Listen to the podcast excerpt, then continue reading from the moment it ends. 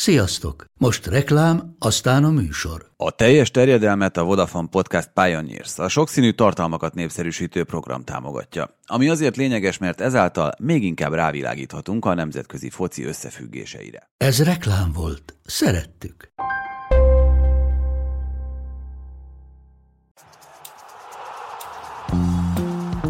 Ez a teljes terjedelem. Magyarország első futballpodcastja Baumstark Tiborral és Bognár Domával. És ezúttal egy újoncot avatunk a teljes terjedelemben, Muraközi Balást, akiről mondhatjuk, hogy a digi szakértője, ugye? Hát így újonnan úgy néz ki, hogy igen, ott leszek idén a Premier League meccseken majd. Hát igyekszem kihozni belőle a maximumot. Élvezed? Aha, eddig egyébként abszolút, tehát hogy nagyon jó így is figyelni a meccseket, hogy nem csak mondjuk akkor az Arzenálról írok, hanem tényleg figyelni, még nem tudom, egy Newcastle, Southampton, azt hiszem az volt most hétvégén, tehát hogy ja, szóval abszolút eddig élvezem. Igen, mert az Arzenáról írsz, ugye a Box to Boxon olvashattak tőled Arzenál cikkeket elsősorban, hogyha valaki esetleg ezt nem tudta volna, és hát ebből már talán mindenki kitalálta, hogy főleg a Premier League-ről fogunk beszélni itt az adás első részében, és nem használtunk az utóbbi időben kvíz kérdéseket az adás elején, de nekem volt egy olyan, ami annyira tetszett a hétvégén, hogy azt gondoltam, hogy ezt fölteszem nektek ezt a kérdést. Összesen négy olyan játékos volt a Premier League történetében, aki úgy jutott el 50 gólig, hogy egyet sem szerzett a 16-oson kívülről. Nagyjából össze tudjuk szedni azt a négyet. Ez egyik az Antonio, az, igen, azt én is pont néztem, amikor készültem. Igen, ő lett ugye a negyedik olyan játékos. Aha. Egy... Az egyik egyébként szerintem adja magát, és nem akarom itt hosszan húzni az időt, de, de van egy olyan, akire egyből gondolná. Anelka?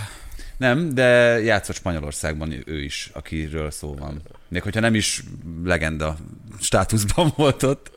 Hú, nem csak nekem a Dufo jutott eszembe amúgy. Az nem? nem? Hát Csicserító egyébként ja, az, aki, aki ilyen tekintetben szerintem esetleg adja magát, Fox 53 góllal, így van. Tim Cahill a másik, aki ugye ausztráként főleg a feljátékával, a kapu elérkezésével ebben szerintem egészen kiváló volt, és nekem a harmadik Antonion kívül még meglepő, az Gabriel Jesus aki hm. ugye a Manchester City-ben, hogyha hogy az ember belegondol, akkor oké, okay, persze, de hogy egyszer sem az ötvenből. Na mindegy. Tehát ennyi itt kezdésnek. Ezúttal ugye nem, nem is vártuk ki, hogy később mondjuk el, viszont nem is várunk tovább azzal, hogy a Ronaldo témát előhozzam.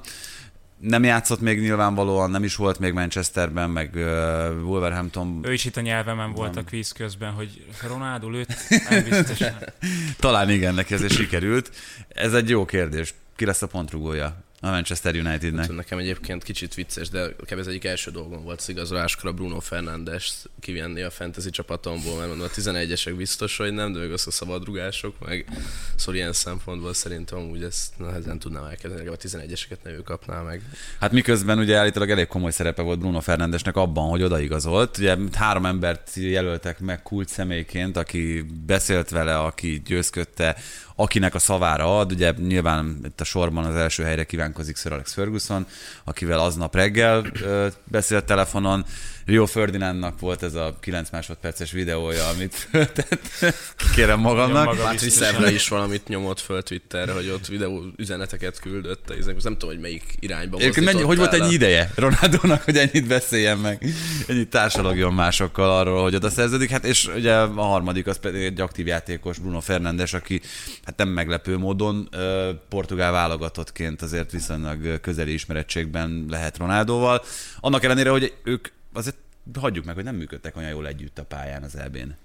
És ez a portugál kapcsolat, ez megvan a Manchester City-nél is. Vagy hogyha még azt nézzük, hogy a brazil játékosokkal kiegészülve, akkor biztos, hogy ez is így eszébe jutott Ronaldónak, hogy igen, Cancelo, Bernardo Silva, akár Ederson, akár Gabriel Jesus, tehát az, az ott is működik. Ami furcsa volt még, hogy kiszivárgott egy, egy hangfelvétel, ami nem tudom, hogy eredeti volt-e, hogy Ronaldo beszél arról, hogy a Citynek és a Unitednek is ott van az ajánlata előttük, úgyhogy választhat, de még nem biztos, hogy, hogy hova megy. Azért ez nagyon furcsa, de hát nyilván, hogyha Ronaldo úgy gondolkodik, hogy nyerni szeretne, akkor valószínű, hogy Bruno Fernandes ezen a szinten a portugál válogatotton belül is előkelő helyen szerepel, tehát ő is magas polcon van, és most az, hogy tudnak együtt játszani, szerintem nem erről beszélgetnek az öltözőben, hogy Hát nem működtünk olyan jól együtt.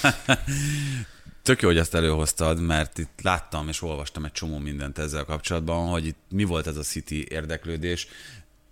Szögezik, hogy teljesen valós dologról beszélünk, tehát ez nem egy kamu, egy csak a sajtóban feldobott tény volt, hogy a City valóban szerette volna szerződtetni Ronaldot, és én kizárnám annak a lehetőségét, hogy ez egy ilyen összeesküvés volt. Itt Zsorzsi Mendes arra használta volna a City érdeklődését, hogy a Unitednek adja el. Ahhoz túl sok ügyfele van jelen pillanatban a Manchester City-nél, Zsorzsi Mendesnek, Edersont, Bernardo Silvát lehetne ide, azt hiszem talán még Gabriel Jesus is a, az ő ügyfele, de most nem vagyok teljesen biztos, de legalább négy-öt játékos a játszik, és szerintem egy Zsorzsi Mendes kaliberű ügynöknek nem igazán ildomos összeveszni a világ egyik legtehetősebb klubjával. Mondták a Totaliben, hogy, hogy jó, ez is egy összeesküvés elmélet, de az is, hogy Guardiola direkt érdeklődött csak, hogy aztán a United-el megvetesse a Ronaldot, hogy legyen kicsi. Jó, de, de ezek azért alapvetően hülyeségek. Ezt szerintem, szerintem is mondjuk igazából, ahogy olvastam, meg ahogy néztem igazából, már meg is volt majdnem minden megegyezés a City-vel, csak ugye a Unitednek ez nyilván presztis kérdés volt, hogy nem engedhetik, hogy még egy tevez legyen ebből, vagy egy sőt, még inkább ugye nyilván nagyobb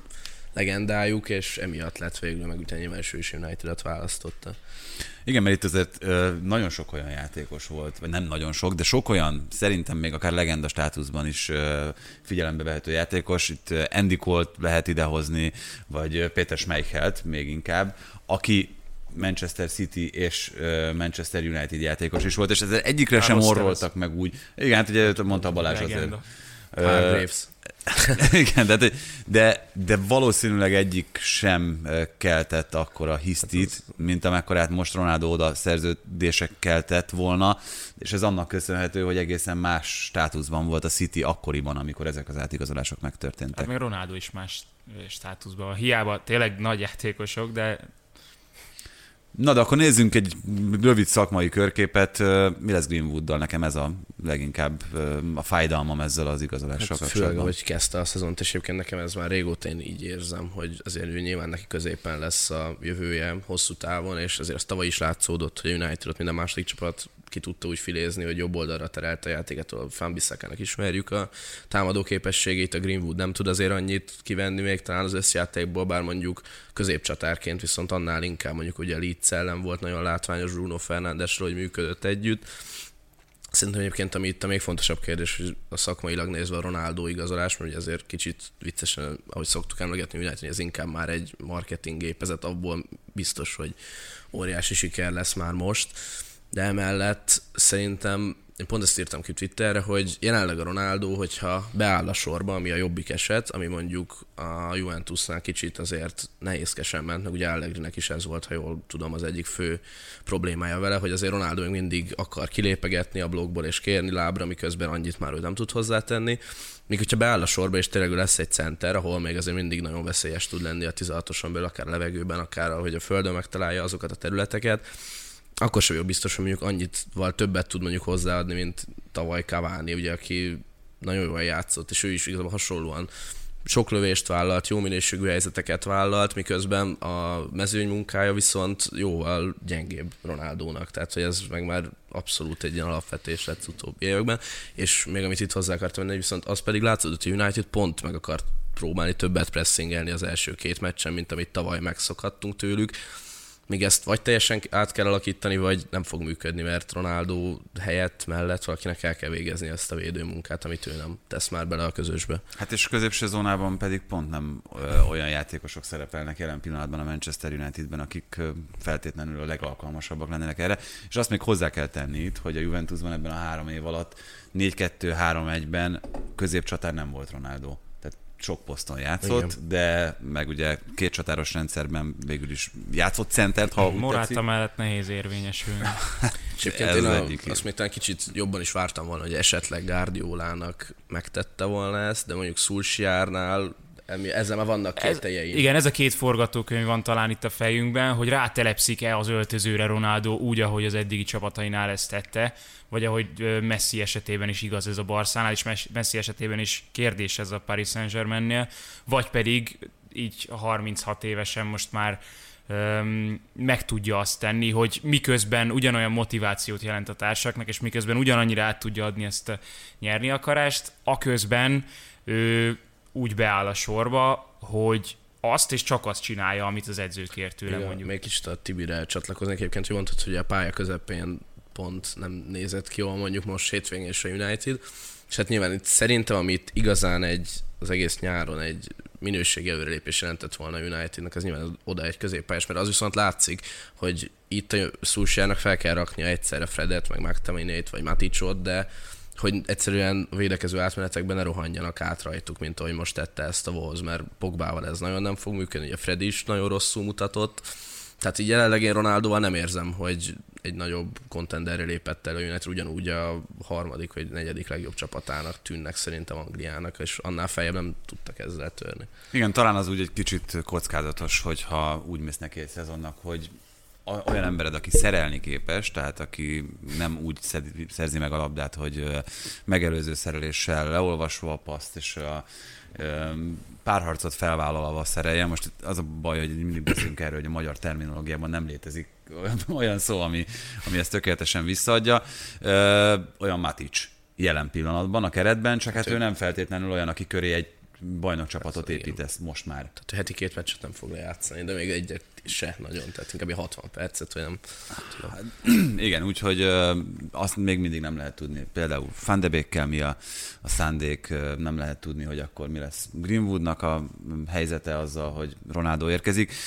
Miközben volt egy hétvégi mérkőzés, ahol még Ronaldo nem volt, és hát béres verítékkel sikerült megverni a Wolverhamptont azt a wolverhampton amelyik egyébként nagyon jól írtad a, a Twitteren, a Brighton díjasa eddig ennek a bajnokságnak. Abszolút, tehát nagyon jól néznek egyébként. Nekem nagyon tetszik eddig a Wolves, nyilván nem, egyébként most kicsit kitérő az a kérdés szerintem, hogy Ádám nyilván mennyire tud előrépni a döntéshozatal, mert Jimenez hát rozsdásnak tűnik eddig. Súlytalan, én inkább azt Igen. a szót használom, tehát hogy az a Jimenez, akinek a jelenlétét hosszú éveken Pontosan. keresztül érezted a pályán, hogy ott van, hogy kicsit, valami történik, mintha ott se lenne. Igen, kicsit pont olyan volt egyébként, mint hogy a Lukaku beszállt a Chelsea-be, hogy egy ilyen igazi, hogy angol, most mondom, nincs jó hogy fóka, vagy tehát hogy a fókuszpontja a támadásnak most meg ez abszolút eltűnt, míg Adama nyilván egy kicsit újnak is a szerepkör, ez kevésbé működik vele.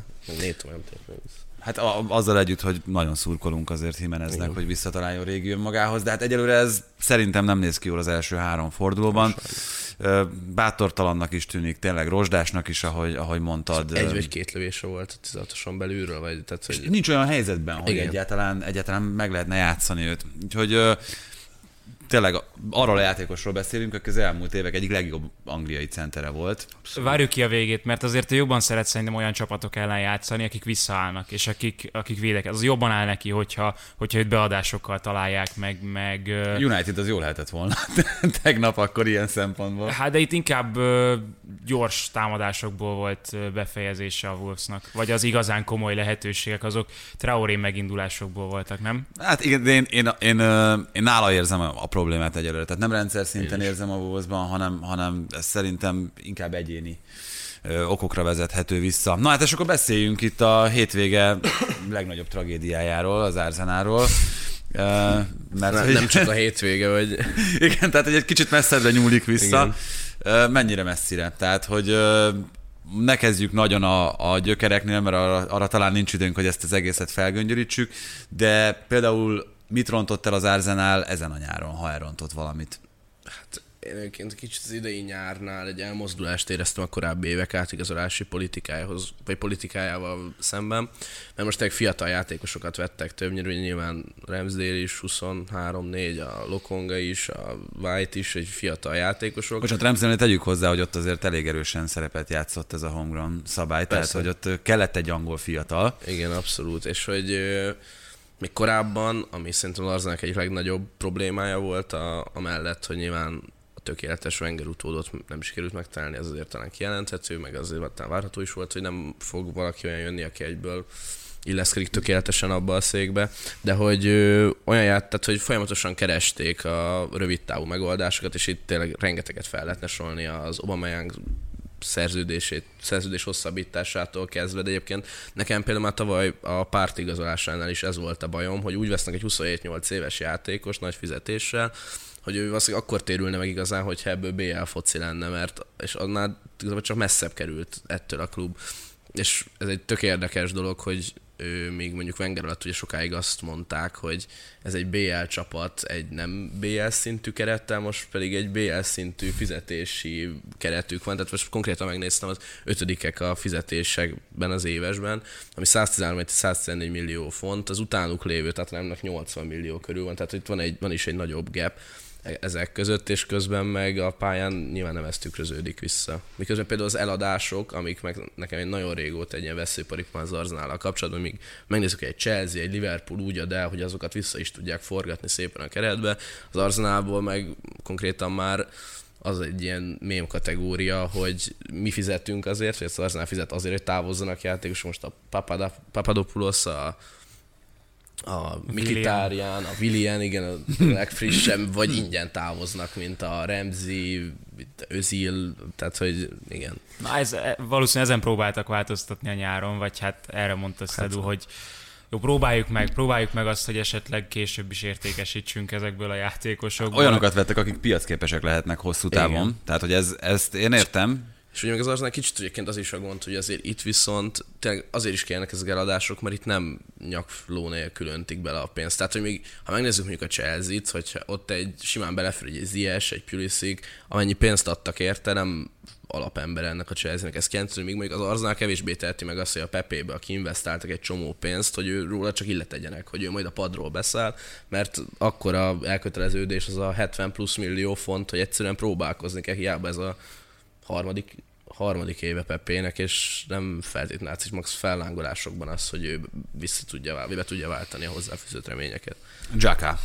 Ugye negyedik árzenálos piroslap, és most itt Jackán, hogyha kicsit túl is lépünk, vagy hogyha nem feltétlenül róla akarunk elsősorban beszélni, azért volt egy másik csapat, amelyik a hétvégén bebizonyította, hogy nem feltétlenül muszáj összezuhanni tíz emberrel, még egy, Sőt. egy jobb és erősebb csapat ellen sem. Hát egy kicsit a meg szerintem az is egy érdekes kontraszt, amellett, hogy egyébként én annak abszolút elismerjük, hogy Jacká többnyire fontos eleme a a féle Arsenalnak, tényleg a labda kihozatalokban ő nagyon fontos elem, de közben meg ezt még azt hiszem a Hegedűs Henrik írta még annó az NST-re, hogy meg kicsit ez volt az Arsenal szurkolóságnak az egy ilyen eszenciája, hogy ott olyan já- csapatnak szurkoltál, hogy érezted, hogy olyan játékosokat igazolnak, hogy ha mondjuk a Wenger kiválaszt magának, az egy ilyen sikka játékosok között, vagy hogy az egy tényleg egy olyan pályán kívül, meg a pályán is egy sportszerű, meg szerethető karakterek, miközben meg a Jacka amennyi mélypontja volt már az arzenálos karriernek, mikor elküldött mindenkit az egész Emirates-ben, ezek a piros lapok, hogy Hát meg a nézőkkel való igen, hát összeveszése. Igen, igen, igen, igen, igen, eset, hogy ez is egy kicsit szerintem a szimbóluma egyébként a, a, igen, az arzenálnak. A, nem illik a klub filozófiájába. Amikor, hát, amikor nem igazolnak le valakit, akkor ezt szokták mondani. Igen. Hát csak, hát, csak esetében ez megtörtént. Azt tűnt föl egyébként, ha már ezt a tíz emberes dolgot mondod összehasonlításnak, hogy a meccs utáni interjúban mennyire egyértelmű volt egyrészt Ártétától az, hogy Hát igen, a kiállítástól kezdve nem tudtunk mit csinálni, pedig nagyon jól kezdtünk. Egy nagyon, meg ugye kiállítás, meg másik, amit felhozott Ártéta, az a második gól, ami előtt ugye volt az a könyöklő Nagyon mozdulat. rosszkor jött a... Ja igen, a könyöklő mozdulat természetesen. Összezavartacs. nem Chambers hibázott azzal, hogy mindegy, a, ami, ami még szánnivaló volt, hogy Guardiola hogy próbálta egy kicsit így morzdatni ártétát, hogy ő tudja, Higgyenek hogy jó nekem, edző, hogy jó edző. És, és, már ő érezte rosszul magát, ez az, az, a, az a helyzet volt, hogy, hogy ennyire megverte az Arzenát, és mondta, hogy hát ő is a kiállítás meghatározta, onnantól kezdve ez a meccs már Hát szóval onnan nem volt nehéz dolgunk. Jó, de a Guardiolnak egyébként ez egy kicsit ilyen visszatérő elemelem, hogy mikor valaki bátran játszik el, és kitömik őket ilyen 4-5 0 és utána agyig dicső Nor- Norwichnál is aztán meg volt ugyanez a fárkéval. Tehát, Igen. Igen, érdemes oda menni a vágóhídra a Manchester City-nél, mert utána dicséretet kapsz. Igen. Igen. Igen. Jó, de egyébként akkor térjünk is át egy kicsit Guardiolára, hogyha már itt Doma átkötötte. Nyilván beszéltünk arról, hogy valószínűleg Guardiola szép óvatosan úgy hangolta ezt a csapatot, hogy majd itt az első válogatott szünet után lesz csúcsformában. Ehhez képest ugye az előző két meccsen 10 gól válasz nélkül. Ez a City azért bitangerősnek tűnik Kén és Ronaldo nélkül is. Hát szerintem egyébként, amit a nagy kulcs volt ehhez a két meccs az amellett, hogy azért kellemes ellenfelek voltak, tehát a Norwich meg az Arsenal is, hogy, hogy egyrészt visszatért a Walker, és ami például látszódott a Tatanem ellen, hogy ott nagyon nyíltak voltak a kontrán, ugye ez egy... Bocsánat, Joan Cancelo még mendes ügyfél. ja. Szembe jutott. Igen, igen. Meglepő módon. Igen, bocs. Tehát, hogy visszaálltak ugye a labdakihozatalokban, meg ugye a, a rest defense, hogy erre sincs amúgy jó magyar szó, de ugye az, hogy hogyan védekezik egy csapat, miközben áll a labda a kontra ellen. Ugye erre a 3-2-es felállás, ugye hátul ugye a Walker, a Diás, meg most a Laport, ugye a Stones meg nem került be, előttük pedig Rodrival, illetve vagy Bernardo Silva, vagy Gündogan lép vissza, és hogy így, tehát szinte semmi helyzetet nem engedtek ezen a két meccsen, és egy, egy alig emlékszik az ember veszélyes kontrára ellenük és hogy így miközben ugye nyilván elő is ugyanaz meg, hogy öt emberre szét tudják húzni az ellenfél védelmét, és Krilis is így azért kicsit magasabban, jobban néz ki szerintem, meg úgy, hogy Cancelo van most mellette, mint ahogy nézett ki a nem ellen. Jó, de teljes kamu volt az, hogy Grilis középpályás. Hát Egyelőre, vagy az eddigiek alapján. Hát most a, akkor, tehát egyébként egyszer próbálkozott vele, igen. a Tottenham elleni vereség alkalmával, azóta a Grilis ott játszik lényegében, ahol az Aston Villában hát játszott. igen, ez a Grilis egyébként már régóta így, meg ezt tavaly olvastam, és sőt, feljutottak az Aston Villával, ugye, hogy ő középpályásnak tartja magát, de hát a Dean Smith se rakta be szinte egyszer se nyolcasnak a meggim mellé, hanem mindig a szélről indult, szóval igen, tehát ez biztos, hogy ott lesz hosszú távon neki a posztja. Foden nem lájkolja ezt. Hát meg talán Sterling sem.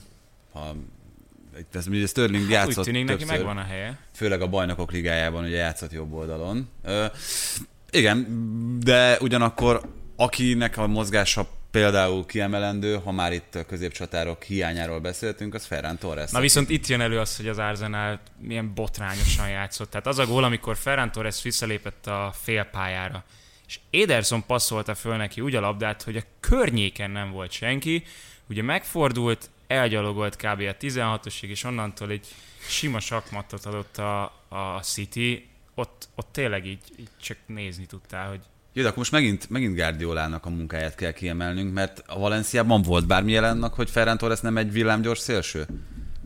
Tehát, hogy ő hát ott nem, nem, nem, nem játszott. Ki se próbálták máshol.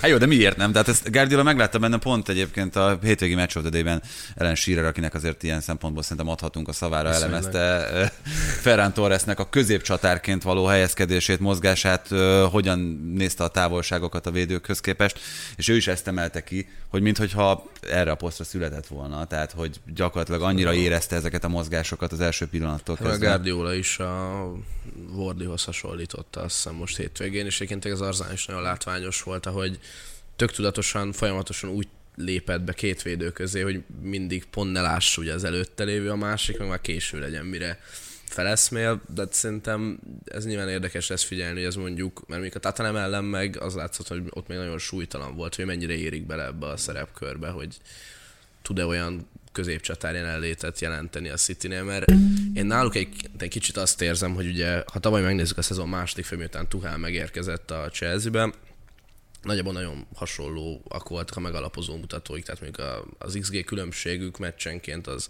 egy fölött volt mind a két csapatnál, és a Chelsea úgy döntött, hogy erről ugye hoznak egy Lukakut, aki jelent idén annyit, hiába egy 28 éves játékos, és ö, hiába ugye vele kapcsolatos volt ez egy kockázatos, egy ilyen idős, hát már a píkje vége felé lévő játékosért ennyi pénzt kell, de hogy benne, hogyha van két év mondjuk, ami ez tovább emeli ezt a csapatot, és tényleg egy ilyen fókuszpontot jelent támadásba, hogy ez megéri ezért letenni a 100 millió fontot, míg ugye a City-nél pedig ugye azok, azzal volt tele, vagy hát az Atletiken írták le, ugye az egész szagát levezett, hogy ők a 75 plusz 25 millió font fölé nem mentek. Tehát, hogy ők meg nem úgy ítélték meg, hogy mondjuk kéne ír annyit, hogy, vagy ő idén emel ezen a csapaton annyit, amennyit jelentene, és mondjuk lehet, hogy jövőre belemennek akkor Haalandba, amit mondjuk a Chelsea lehet, hogy igyekezett elkerülni, mert azért ott van egy olyan bizonytalansági faktor, akit ugye Minó Rájólának hívnak, tehát, hogy szerintem itt ez lesz nagyon érdekes, hogy e, és hogy utólag visszanézve, akkor kinek lesz igaza.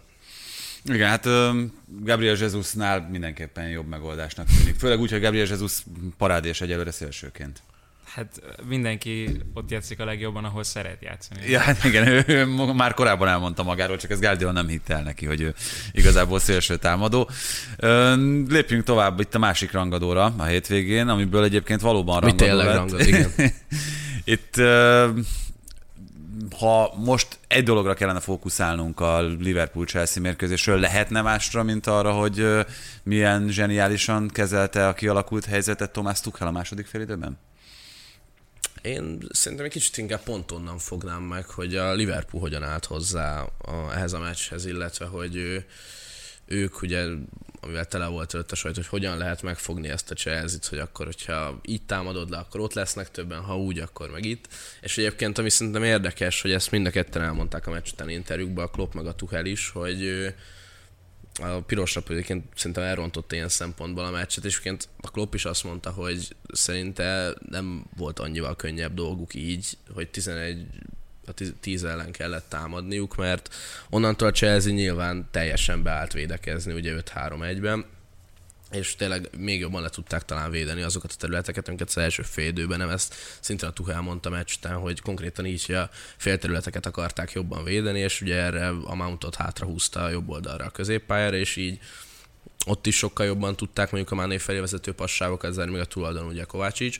Még ezzel szemben az első fél időben szerintem, hogy a Liverpool pressingelt a, a Chelsea-t, ugye úgy, hogy egy az egyben voltak a támadók a védőkre, és folyamatosan terelték a szélekre. Ezt konkrétan itt le is rajzoltam, meg így megjegyeztem, hogy nem egy megadott séma volt, de hogy az adott széle mindig négy a négyben voltak, a, miután kiterelték oda a játékot a Liverpool játékosai, a Chelsea játékosai, úgyhogy a, a nyilván a baloldali bal, hát, vagy mondjuk a bal, közép hátvéd, a szélső védő, az előttük lévő nyolcas, illetve a szélső támadó. Még emellé ugye Fabinho meg a Firmino is folyamatosan besegített, ha mondjuk a szélső nyolcas elkésett, akkor ő lépett be a helyette, és igazából ez is tök ö, látványos volt szerintem, hogy a Jamesnek, meg a, a Jamesnek nagyon alacsony volt a passz hatékonyság, tehát hogy 65 vagy 6 százalék, az Alonzónak is 74 vagy 75, tehát hogy őket tudták folyamatosan hosszú labdákra kényszeríteni úgy, hogy közben, amit én mondjuk vártam, hogy a Chelsea-nél bekerüljön a Werner, annyira mikor konkrétan még hátulról kellett felépíteni egy kontrát, szerintem olyan nem is nagyon emlékszem az első mikor abból volt veszélyes helyzetük, inkább mikor egy középen szórtak el egy labdát, mondjuk a Matipnak volt ilyen megindulása, amit összettek, és ugye akkor abból volt azt hiszem a, a Mountnak a helyzete. Tehát, hogy szerintem ez, ez nagyon érdekes volt, hogy ők le tudták úgy támadni az első fél időben a chelsea amikor ők még jobban akartak is labdát kihozni, hogy az tényleg nagyon jól működött. Az viszont más kérdés, hogy ezt másik csapat nem biztos, hogy meg tudja ugyanígy csinálni, mert ez abszolút szerintem ilyen a pár év ezelőtti Liverpool volt. Az az intenzitása, hogy ők kirontottak igazából tényleg a pályára, és amit tudtak is tartani. Meg ki tudja, hogy ezt a második fél időben tartották-e volna. Tehát... Hát persze, ez is igaz. Tehát, hogy ezért mondom, hogy szerintem ezt ilyen taktikai szempontból kicsit el, elrontotta az a piros lap ezt a meccset, vagy igen, viszont az felveti azt a kérdést, hogy uh, nyilván amit tíz emberrel meg tudott oldani a Chelsea, az 11-el ugyanígy a, nagyon szépen az ötvédővel, a félterületeket lezárva meg tudja csinálni akár egy kisebb csapat is a Liverpool ellen. Ez előrejelzi azt is, hogy Kloppnak ilyen nehéz szezonja lesz az ellene beálló csapatok ellen? Hát szerintem itt a fő gond nem is feltétlenül mondjuk a alapvető hozzáállásukkal, mert mondjuk az szerintem idén is látszódik eddig, hogy Kloppék azért igyekeznek kitalálni újabb és újabb fegyvereket az ilyen mélyen ülő védelmekkel, amikkel ugye egyre többször találkoznak nyilván, tehát hogy nyilván ott az Eliot, az Alexander Arnold, hogy mondjuk egyre többet lép befele, ugye, amit pont mondtunk a félterületekbe, tehát, hogy ez alapvetően érdekes. Szerintem ott inkább a fő gond az az, hogy megint nem érkezett vérfrissítés abba a támadó sorba, miközben azért a Mané, a Firmino, a Salah is egy évvel idősre lett, nyilván ott van a Zsota mögöttük, de nem tudom, hogy ez hát elég addig van lesz. mögöttük, amíg meg nem sérülnek, ugye? Hát pontosan, és mondjuk a Manénak elnézve, hogy a idei naptári évben visszaesett mondjuk a formája. Plusz Afrika kupa is Afrika lesz. kupa is lesz, szerintem ez így vékony lesz, hogy plusz egy emberrel vannak. Nyilván a Shakiri nem ez a szín, de hogy mondjuk ő is elment mögülük szerintem itt inkább ez a kulcs. És mondjuk, ami a másik, hogy az első fél időben a Firmino-nak is szerintem nagyon fontos volt a szerepe, ahogy a két már említett magas nyolcas Henderson, meg az Eliott, vagy mondjuk ha bejött Alexander Arnold, hogy szét tudták húzni a, a Kantét és a Zsorzsinyót, és akkor a közéjük lépett be a Firmino, ez nagyon megsegítette segítette a Liverpoolnak a labda kihozatalait. A másik a Zsota az azért abszolút nem ez a profil. Igen, és hát itt, hogyha most visszatérünk egy kicsit a Chelsea-re, hogy még egyszer akkor neki futok ennek, hogy hogyan kezelte a második, nem, nem, nem, hogyan kezelte a második félidőben ezt Tuchel, azért itt azt hozzá kell tenni, hogy ugye egy tíz emberre játszó hát, csapat volt, elveszítették Kantét sérülés miatt, tehát hogy itt az első bajnokiát játszotta Kanté, és na, elég szomorúak leszünk szerintem, hogyha ez így fog kinézni ez az év, mint ahogy az előző is egyébként. Nem csak mi leszünk szomorúak szerintem igen, tehát hogy őt azért jó lenne amúgy látni a Chelsea-ben, még hogyha nélküle is látható. Meg ez... akkor azért ott vékony lehet a Chelsea, hogy honnan kidől valaki középről. Tehát... Az az egyetlen olyan poszt, amit meg hát mondhatjuk, hogy Kanti az egyetlen pótolhatatlan ember, vagy olyan karakter nincsen feltétlenül a Chelsea-ben, más nem? Hát az biztos, hogy olyan karakter nincsen. Tehát, hogy ő most ide szerintem nagyon kellett erre a meccsre de például egyébként szerintem az is látványos volt, hogy a Kovács is szerintem nagyon játszott az Arzenál ellen, tehát szerintem ott szerintem a mezőny egyik legjobbja volt, hogy ő abból, hogy nem nagyon tudott annyira kontrákat vezetni a Chelsea, vagy labdakihozatalokat, az, az is kellett, hogy nem nagyon volt hátul olyan játékosuk, aki képes volt felcipelni a labdát, akár egy csellel. Nyilván a Kante is valamilyen szinten tudja ezt, hogy még üres terület nagyon jó bele tudja vezetni, ez például tavaly volt nagyon látványos a BL vége fele, ugye a Real elleni meccsen, ott nagyon jól játszott előrefelé is a Kanté. Meg a szári időszakban voltak Igen, ennek elég egyértelmű. Igen, gólokat is lőtt, ott emlékszem, volt, hogy valaki két-három gólt is szerzett. Úgyhogy igen, akár ilyen univerzalitás szempontjából is egy, egy nagyon fontos játékos a Chelsea-nek. Lukaku, nem mondom, hogy Lukaku Fandijk párharc, mert Lukaku, amikor tudta, Mátipot kereste, talán érthető módon, de azért volt egyszer-kétszer, hogy ők úgy össze, összecsaptak.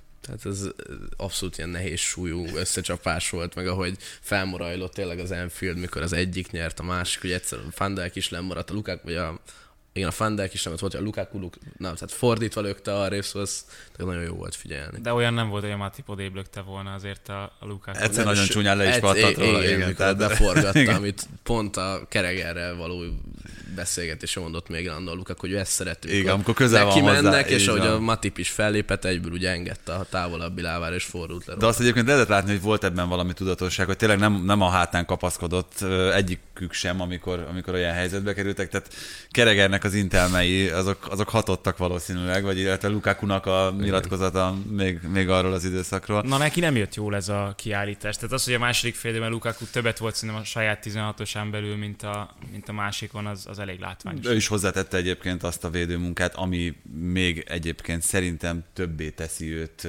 ebben a fázisban Hollandnál, hogyha már az ő neve felmerült. Úgyhogy én nem gondolom, hogy rosszabbul járt Lukaku le igazolásával a Chelsea, mint az egyébként talán még nagyobb potenciált rejtő Holland leigazolásával Persze, nyert volna. arra utaltam, hogy nem akartak belemenni a bizonytalanság, hogy az egy olyan Hollandnak több pontosan. kérőre is lesz, ez meg igazából egy, egy személyes piacnak tűnt, vagy én nem nagyon hallottam másik kérőről.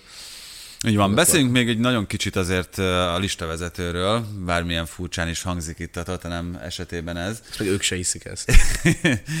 hát meg Harry Bár mondjuk tavaly is a Mourinho-val ugye Volt jól ilyen. Álltak, igen. Igen, meg hát Harry Kane-ről nyilvánvalóan megtörhetett, ott bármi, akár itt klubvezető és játékos, öltöző és játékos, vagy közönség és szurkolótábor és játékos szinten, mert én mondok valamit ezzel kapcsolatban, tehát hogy azért ezt nem biztos, hogy sérülések nélkül át lehet vészelni ezt a, ezt a vezető és játékos kapcsolatot, ahol az egyik fél azt mondja, hogy volt egy szóbeli megállapodás, amit a másik megszegett, aztán el akart menni még sem. Szurkolótábor játékos között úgy tűnik, hogy nincsen, tehát az, az egyértelműnek tűnik. Az más kérdés, hogy mennyire lesz egyértelmű az idő előre haladtával, hogy Kane tovább fog állni. Tehát, hogy az mennyire kell majd ő a Manchester Citynek, vagy, vagy bármelyik másik csapatnak annyira, hogy, hogy az már idő előtt biztos legyen, hogyha lejár a szerződés, vagy esetleg Lévi valami olyasmit nyilatkozik, hogy akkor eladó lenne, akkor, akkor ő elmegy. Szerintem ennél korrektebben ezt a helyzetet nem lehetett kezelni. És itt főleg Kényre gondolok, tehát neki kellett nagyon jól menedzselni azt, hogy mikor, hogyan beszél Livivel, mikor, mikor hogyan nyaralni. Mit, igen, mikor megy nyaralni, mikor mit kommunikál a, a, a média felé. Úgyhogy szerintem ennél jobban az ő szempontjából nem lehetett volna ezt lehozni, és nem hiszem, hogy Lévinek olyan nagyon ö, romantikus lenne a lelke, hogy akkor itt most kész, ott a szerződés, nem ment el, de itt van világklasszis játékos, pont. Igen, de hát ugye közben meg azért az is ott van, hogy amit kirakottak én a közösségi médiákra, hogy ott abban az van konkrétan, hogy az idei nyáron maradok a Tatanem játékosra, és hogy én erre nagyon kíváncsi leszek, hogy ez a szituációban végül ki fog igazán jól kijönni, mert szerintem a kénnek... Nuno Espirito Santo. hát a, a idei szezonra abszolút, tehát hogyha, mert mondjuk, hát nem tudom, hogy mondjuk a top 4 be tudja hozni a Tatanemet, az nyilván óriási siker lesz, mert az nagyon bebetonozatnak tűnik, bár mondjuk a United-et most elnézve, az még egy érdekes kérdés lesz, de hogy azért a Kénnek jövőre ilyen piaca van, hogy a City nem tudom, hogy másfele fog-e nézegetni, de hogyha ő tényleg el akar menni, szerintem ő idén tudott volna, nem írt volna ennyiben egy hat éves szerződést, ugye 18-ban. De ez a Spurs keret egyébként, hogyha most végigfutunk rajta, nagyon jól néz ki. Tehát, hogyha itt a kulcsjátékosok nem fognak megsérülni. Én azt gondolom, hogy Cristiano Romeroval is egy nagyon jót igazoltak itt a védelembe, ami egyébként egy nagyon fontos dolog volt, most amellett, hogy itt ként megtartották. Eddig a Dyer meg a Davinson Sanchez is lehozott három meccset kapott gólnék. Egyelőre. Még nem is játszott. Még nem is játszott Davinson Sanchez még nem Davinson Sanchez-kedett idén, ami nem tudom, hogy Nunónak köszönhető -e, de, de nyilván benne azért szerintem van potenciál, még akkor is, hogyha, hogyha nem merném az életemet rá bízni soha semmilyen körülmények között, de Hőbért szerintem a posztján az egyik legjobb a Premier League-ben, és hát Harry Kane-nel kapcsolatban meg szerintem nincs is kétség, hogy ő gyakorlatilag a legjobb, és még Szonnál is hajlok arra, hogy, hogy oda, arra a pozícióra nem biztos, hogy lehetne találni nála jobb futbalistát, úgyhogy nem teljesen elvetélt az a gondolat, amit itt mondtál, hogy egy top 4 az, az akár reális elvárás is lehet egy jó edzői munkával. Azért a, szerintem most hétvégén felállt védelmen annyira nem néztek ki jól, mint eddig, tehát hogy nyilván az kellett az a szonnak egy kicsit szerencsés gólya, ugye, hogy az bement a szabadrugás. Nyilván ez lesz a kérdés, a rangadókon biztos, hogy jó, jók lesznek, mert nyilván a 2020, nem 19-20-as hoz is nagyon jó volt, és ez kicsit olyan az a csapat még több tehetsége, mert nyilván csak a Kén meg a Szom van elől. Szerintem az ez tényleg a kérdés, hogy... Meg a Zsota Jimenez. Hát, az, az, is nagyon jó, de hogy... jó, abszolút értem. Egy fokkal azért több tehetséget érzek itt ebben a csapatban. Itt szerintem az a kérdés, hogy mondjuk a Hőbjergre mennyi terhet tudnak pakolni, mert a Mourinho alatt tavaly nem, annyira nem ezt játszotta, aztán a Dán válogatottban az EB-n egészen parádés volt, hogy tényleg nem csak a védekezésével, de a, a összjátékban, meg a felpasszolt labdáival is hozzá tudott tenni rá mennyit tudnak pakolni ilyen szempontból, ugye Endombele létszám fölöttinek tűnik eddig, vagy ő Nuno nem nagyon akarja az ő munka Miközben benne is lehetne potenciál. Ebből a szempontból pedig szerintem ő is lehetne fontos. Még a másik ugye a Dele Alli, aki végre játszik egyrészt, másrészt meg egyre inkább megvannak ugye a szóval előző fordulóban volt, aki arcolt 11-es egy olyan klasszikus állis befutással 16-oson belül, amire Pochettino alatt annyira jól mennek, és lehet, hogy ő újra fel tudja támasztani a karrierjét, és szerintem meg ő is az, aki nagyon fontos lesz ilyen szempontból, amikor mélyen védekeznek ezen a nem el, amivel azért a Wolvesnak is voltak problémái még annó, annó alatt.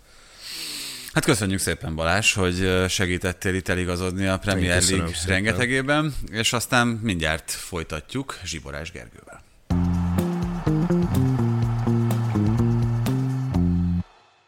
Ám mielőtt folytatnánk Zsiborás Gergővel, most a két blokk között mondjuk el azokat az információkat, amikről hosszabban nem beszélünk a mai műsorban. Elsőként azt, amiről már itt félig meddig szó volt, a Tottenham vezeti az angol labdarúgója vonalat. Először fordul elő, hogy a tabella két végében található a két észak-londoni klub, ugyanis az Arsenal jelen pillanatban nulla ponttal és mínusz kilences gólkülönbséggel az utolsó, akiknek ehhez kedvük van rögzítsék ezt a történelmi pillanatot. Ha már történelmi pillanat, a ligőnre szegeződött a futballvilág szeme itt vasárnap, hiszen Lionel Messi úgy várták, hogy kezdőként debütál, nem így lett, csak csereként állt be, idézőjelben csak csereként, szerintem nem volt olyan csere a futball történetében, amit ennyire vártak volna. Azok után, hogy debütált, gólt ugyan nem lőtt a Remsz ellen, viszont a találkozó végén a szurkolók kértek tőle egy aláírást a molinójukra, az ellenfél kapusa kért tőle egy közös fotót, illetve a gyerekével, a kis babájával. Egészen elképesztő, hogyha ez így folytatódik majd a francia bajnokság minden fordulójában, ne legyen így. És még egy kicsi francia vonatkozású hír, idézet következik Tiago Szilvától, úgyhogy ezt inkább olvasom. Semmi bajom Ramosszal, de elszomorított, hogy ugyanannyi idősen, mint amennyi én voltam. Ő két éves szerződést kapott, mintha semmibe vennék a klubnál töltött időmet. Nyolc évig voltam ott nem 8 napig, vagy 8 hónapig. Ez ugye egy kicsit emlékeztetőül ahhoz, amit a, az előző adásban hallhattatok Szabó Krisztől. Ha pedig már Ramos szóba került, akkor említsük meg, hogy mit csinál Ramos és Varán nélkül a Real Madrid, amely végül nyerni tudott a Betis otthonában egy egyáltalán nem könnyű mérkőzésen, és csak azért mondom már az eredményeket, mert La Ligáról nem igazán lesz szó ebben az adásban az Atlético Madrid x egy egészen elképesztő mérkőzésen a Villarreal elleni találkozó összefoglalóját érdemes megnézni. A 95. percben egy bődületes nagy hiba után tudott csak döntetlenre menteni. Az Atléti, a Barca viszont nyert, ők is szenvedtek egy kicsit a Hetafe ellen, de nekik is újabb három pont a zsebben, úgyhogy így megyünk majd a válogatott szünetre Spanyolországban. Olaszországban pedig ugye az eligazoló sztárok hiány José Mourinho még mindig a leginkább mainstream figura, őt idézték azzal kapcsolatban, hogy mennyire volt elégedett az első forduló után a keretével, és azt mondta, hogy nincs olyan edző, aki elégedett lenne a keretével, kivéve talán Pochettinót. Ugye ez egy érdekes mondat lehet esetleg Mourinho szájából. A Juventus két forduló után nyeretlen, vereséget szenvedett az újonc Empolitól, Allegri csapata. A Lazio, az Inter, a Róma, a Milán és a Napoli is hibátlan, de csak két kört követően. Az olasz bajnoksággal természetesen foglalkozunk valamelyik következő műsorunkban, most pedig folytatjuk az adást.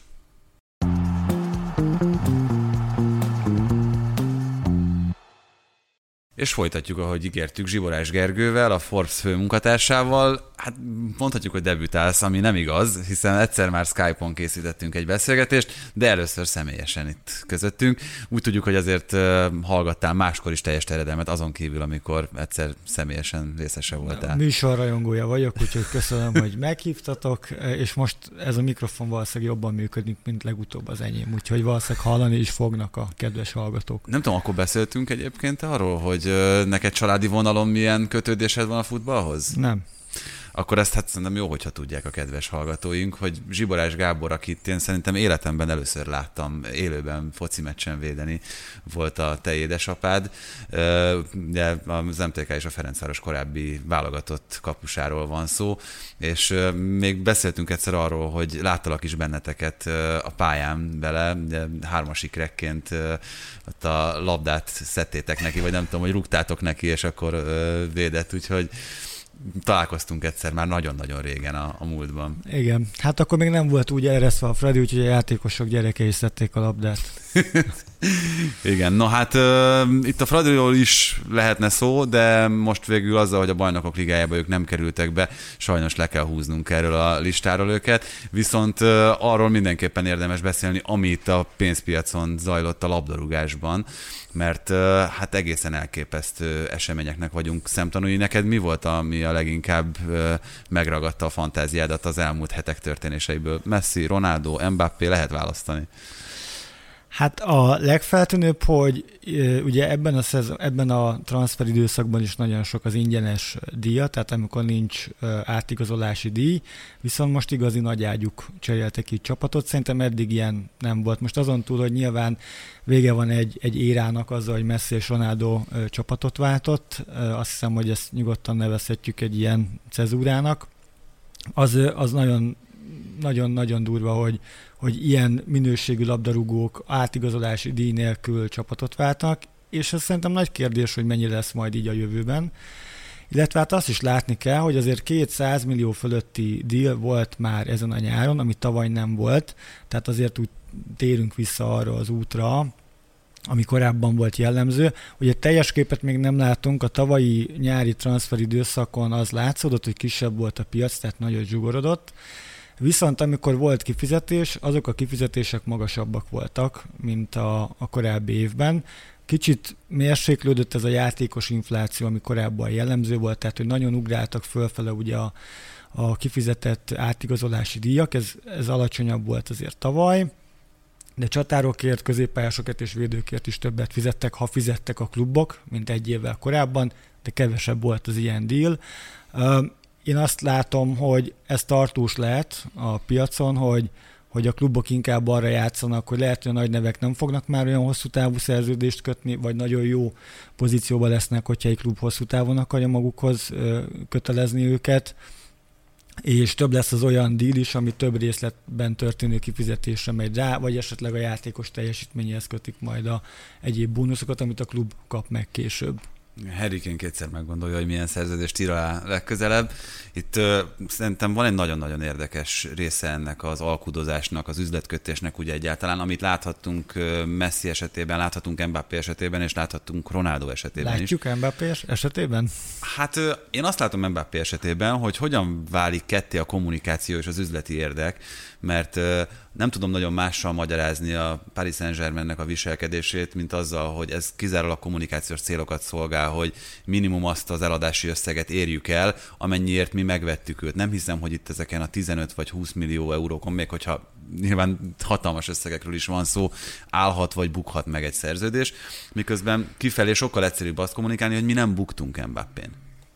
Hát én simán el tudom képzelni a, a katariakról, hogy azt mondják, hogy inkább buknak 160 milliót rajta, és akkor menjen el jövőre ingyen. Még játszon egy évet. Igen, még játszon egy évet, legyen egy ilyen legendás triójuk elől. Szerintem kommunikáció szinten a Messi ügy volt a legérdekesebb. Egyértelműen arra ment ki az egész, hogy a, a klub tudja kommunikálni azt, hogy hát mi megpróbáltuk, de ez a szemét szövetség ugye megakadályozott minket abban, vagy a liga, hogy, hogy megtartsuk a, a legjobb játékosunkat, tehát nem laporta a hibás nyilvánvalóan.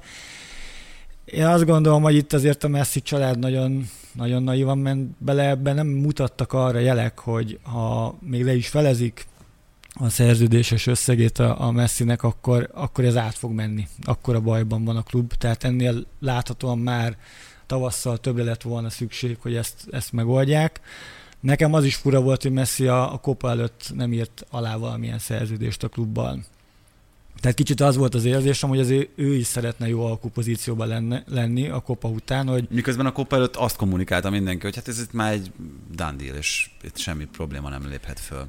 Szerintem akkor a, a klub már tudhatta, hogy ez, ez nem lesz így. Az, hogy messziék tudták, az egy jó kérdés. Elég őszintének tűntek a, a reakciói amúgy. Mondom, itt azért nem kell őt se szentnek gondolni. Én biztos vagyok benne, hogy azért nem írták alá a szerződést a, a kopa előtt, hogy, hogy jó pozícióban legyenek, hogy azért bármit ne tudjanak velük megcsinálni. És azért mondjuk Messi, ha az anyagi vonzatát nézzük, nem járt rosszul.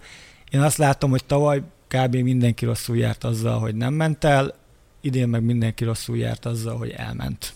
Ilyen helyzetben lavírozták magukat. Viszont lehet azt kommunikálni, hogy senki nem hibás, hanem az a személyes Javier. Reménykedett, reménykedett benne a Barcelona, hogy egy kölcsönt valahogy meg, megengednek nekik, vagy, vagy a, a szabályokon. Még az utolsó pillanatban lazít majd egyet a liga. De hát, hát ez, ha 120%-át költheted a bevételeknek igen, játékos ez, ez fizetésekre. Nem, ez nem történt meg. Ettől függetlenül számomra furcsa az, hogy egy évvel az előző nyár után, ahol tényleg gyakorlatilag a nullához közelített a, a komolyabb játékos mozgásoknak a száma, olyannyira, olyannyira felbojdult a piac, hogy tényleg ez minden idők legőrültebb átigazolási időszakának nevezik. Hogy, hogy jön ki a matek itt? Tényleg ezek az ingyen szerződések, és az, hogy Messi és Ronaldo az, a karrierje bocs, vége felé... Az ingyen szerződések sem ingyen szerződések, tehát ezt azért szerintem tisztázzuk, nem? Az úgy könnyebb, hogy nem ö, egy átigazolási összeget kell kifizetned, hanem egy bizonyos időre így, így szétoszlik, mondjuk, Jó, mondjuk hozzáteszem, hogy, tekintetében, hogy nem? Egyben szerintem nagyon régen fizetett ki bárki ö, átigazolási összeget, főleg, hogyha egy ilyen nagy vásárlásról volt szó. Ugye pont az Mbappé esetben azt hiszem ott három évre ö, írták alá azt a Papíron, Mosolyogsz, igen, de, de hát, hogy ez a könyvelési, vagy könyvelés technikai igen, szempontból... Három év volt, amíg az egyik zsebéből átrakta a másikba a tulajdonos. Um, kicsit visszakönyödve a Barcelona, szerintem abban reménykedtek, hogy amíg még el tudják mindenkivel hitetni, hogy me- me- Messi itt marad, addig minél több ilyen ingyen igazolást be tudnak jelenteni. Azért itt elég erős motiváció volt ugye a, a két nagy név, Aguero és Depay esetében, hogy Messivel játszhat.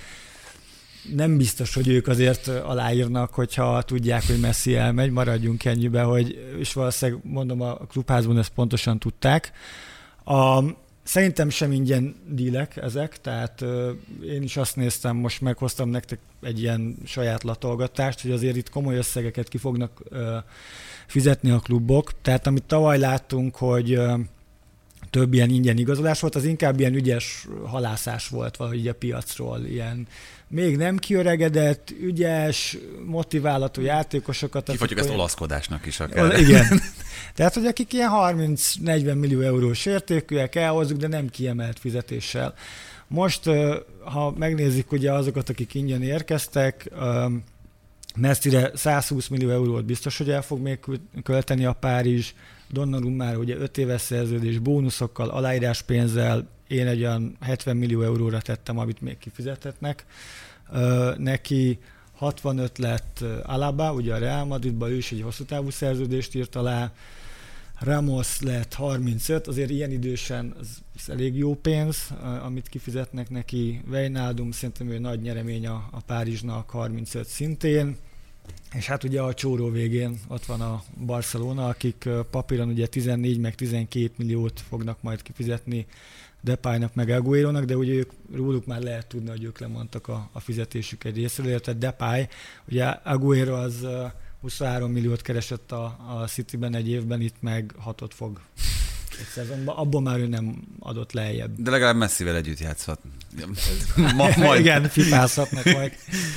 És szóval, ezt... hogy szerintem abban a szempontból nagyon őrült időszak, hogy ezek a pénzek most a játékosok zsebébe kerülnek, és nem a klubok bankszámláira. Igen, ez azért is egy nagyon érdekes, amit mondasz, mert ö, miből tevődik össze egy játékos fizetése? Tehát, hogy mi az, ami igazán meghatározó akkor, amikor valakinek a bérezését megállapítják egy klubnál, és itt most tényleg végtelenségig lehetne sorolni a példákat, ugye itt az új megállapodások kapcsán, amiket te is említettél, még hozzáteszem Alábát is a Real Madridnál, mert ott sem feltétlenül előre megfizették a, az ő teljesítményét, meg Sergio Ramos esetében is ahogyan Ronaldo esetében is valószínűleg nagyobb súly esiklatba az ő marketing értéke.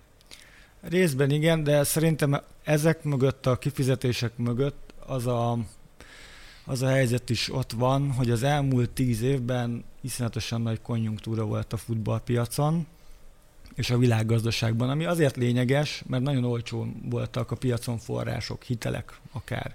Ugye a Barcelona kötvényt is bocsátott ki, tehát ilyet azért nem nagyon láttunk futballkluboktól, elég, elég tetemes összeget, tehát adósságleveleket tudott kibocsájtani úgy, hogy amúgy a szurkolók kezébe van, tehát ilyen mennyiségű hitelt nem is kapott volna banktól a klub egyben. Tehát, hogy valahogy hozzá vannak ezekhez a kondíciókhoz szokva, és úgy vannak vele, hogy hát lehet ilyen fizetéseket adni, mert úgyis ki tudjuk majd fizetni. Ez a helyzet most lehet, hogy majd megváltozik, mert ugye nem akarom mutatni a hallgatókat ezzel, de ugye a kamatok emelkednek, inflációs környezet van a világgazdaságban, azokon a piacokon, ahol a legnagyobb, legerősebb bajnokságok vannak szintén, és ez megváltoztatja majd ezeket a hitelezési gyakorlatokat is, tehát sokkal drágább lesz majd forrás bevonni a, a kluboknak, Úgyhogy ebből a szempontból ez még lehet, hogy okoz majd fejfájást ezeknek a kluboknak. Hogy behozzák-e az árukat, azt nagyon nehéz megmondani, de nem szabad lebecsülni eh, azt, hogy mekkora marketing értékük van, és főleg azt, hogy mennyire erősen tudják irányítani a játékosok a róluk kialakult képet. Most mikor készültem az adásra, akkor pont abba gondoltam bele, hogy hát azért a Messi majdnem börtönbe küldték Spanyolországba, Ronaldo Detto, azért volt egy szexuális erőszak ügye is, amiről egyáltalán nem beszélünk, hanem arról, hogy micsoda um, derék férfiak, akik a könnyeikkel küzdködve búcsúznak az öltözőben, hogyha átigazolás van, annyira erősen tudják alakítani a róluk kialakított képet, hogy ez, ezek már fel sem merülnek, pedig azért ezek durva botrányok. Tehát képzeljétek el azt, hogy ilyen szintű játékosok a 90-es években, vagy akár csak a 2000-es évek elején mi történt volna, Eszembe jutott még a, a Cruyffnak a, a könyve, ami, ami egy elég szomorú olvasmány, az életrajzi kötete, ugye ezt a kb. a halálos ágyán diktálta, és hát a második fele az nettó magyarázkodás, hogy mit miért csinált, és hogy tehát ezeknek a játékosoknak ilyenre nincs szüksége. nem esik volt a klub becsületén, vagy hogy is mondjam, tehát imázsán, és, hát miután ők nem úgy kommunikálnak, mint ahogy a Cruyff időszakban lehetett persze. kommunikálni, hogy újságokon keresztül, hanem ők alakítják az ő kommunikációs csatornáikon keresztül. Hát meg annyira el vannak zárva ugye eleve a sajtótól, hogyha akarsz tőlük valamit, akkor mit csinálsz? Megnézed az Instagram fiókjukat, ami már amúgy nevetséges is, hogy mondjuk a spanyol sajtót nézem, hogy, hogy tényleg ilyen képekből próbálják meg, kiposztolt képekből próbálják meg kitalálni, hogy akkor most a Bappé megy, vagy nem. Vagy a meccs közben, amikor megmutatják az arcát. Kicsit tényleg szerintem nem voltam egyedül. A tegnapi meccsen arra voltam kíváncsi leginkább, hogy a gólya után akkor ő most örül-e a gólnak, vagy nem örül, és ugye természetesen Spanyolországban is ezt figyelték, hogy hogy na most mennyire örült a gólyának, nagyon örült, akkor biztos marad.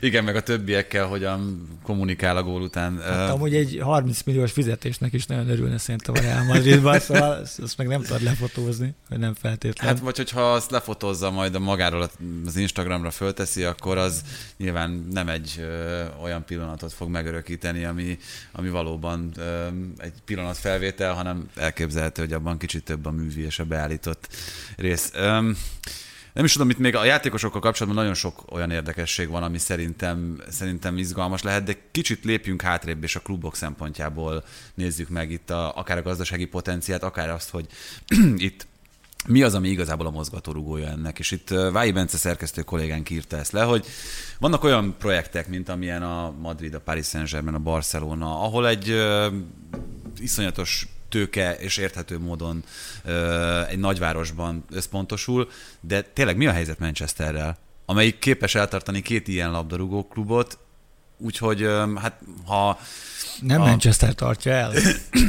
De, de, de mi, mi az oka annak, hogy mondjuk abban az ország részben, most akkor itt nem Manchesterről beszélek, ez, ez működőképes, és egy világbrand tud székelni, vagy kettő konkrétan. Visszatérnék a kérdés első felére, mert azt szerintem izgalmas, hogy most a klubokkal mi történik, és én is látok itt is egy, egy határt. Ugye azzal, hogy beütött ez a válság, amire senki nem számított, eljött egy olyan állapot, amit mindenki későbbre tett, hogy ez a folyamatosan növekvő piac megállt. Tehát azt lehetett tudni, hogy ez növekszik, növekszik, de egyszer majd meg fog állni, és akkor fel kell tenni azt a kérdést, hogy az elmúlt években megtermelt jövedelmet kikapja meg és ezt a kérdést most feltették a klubok, mert tehát az páratlan, most bármelyik iparágat nézett, hogy az elmúlt 20 évben átlagosan 8%-kal tudott bővülni. Úgyhogy volt közben egy, egy 2008-as hitelválság is.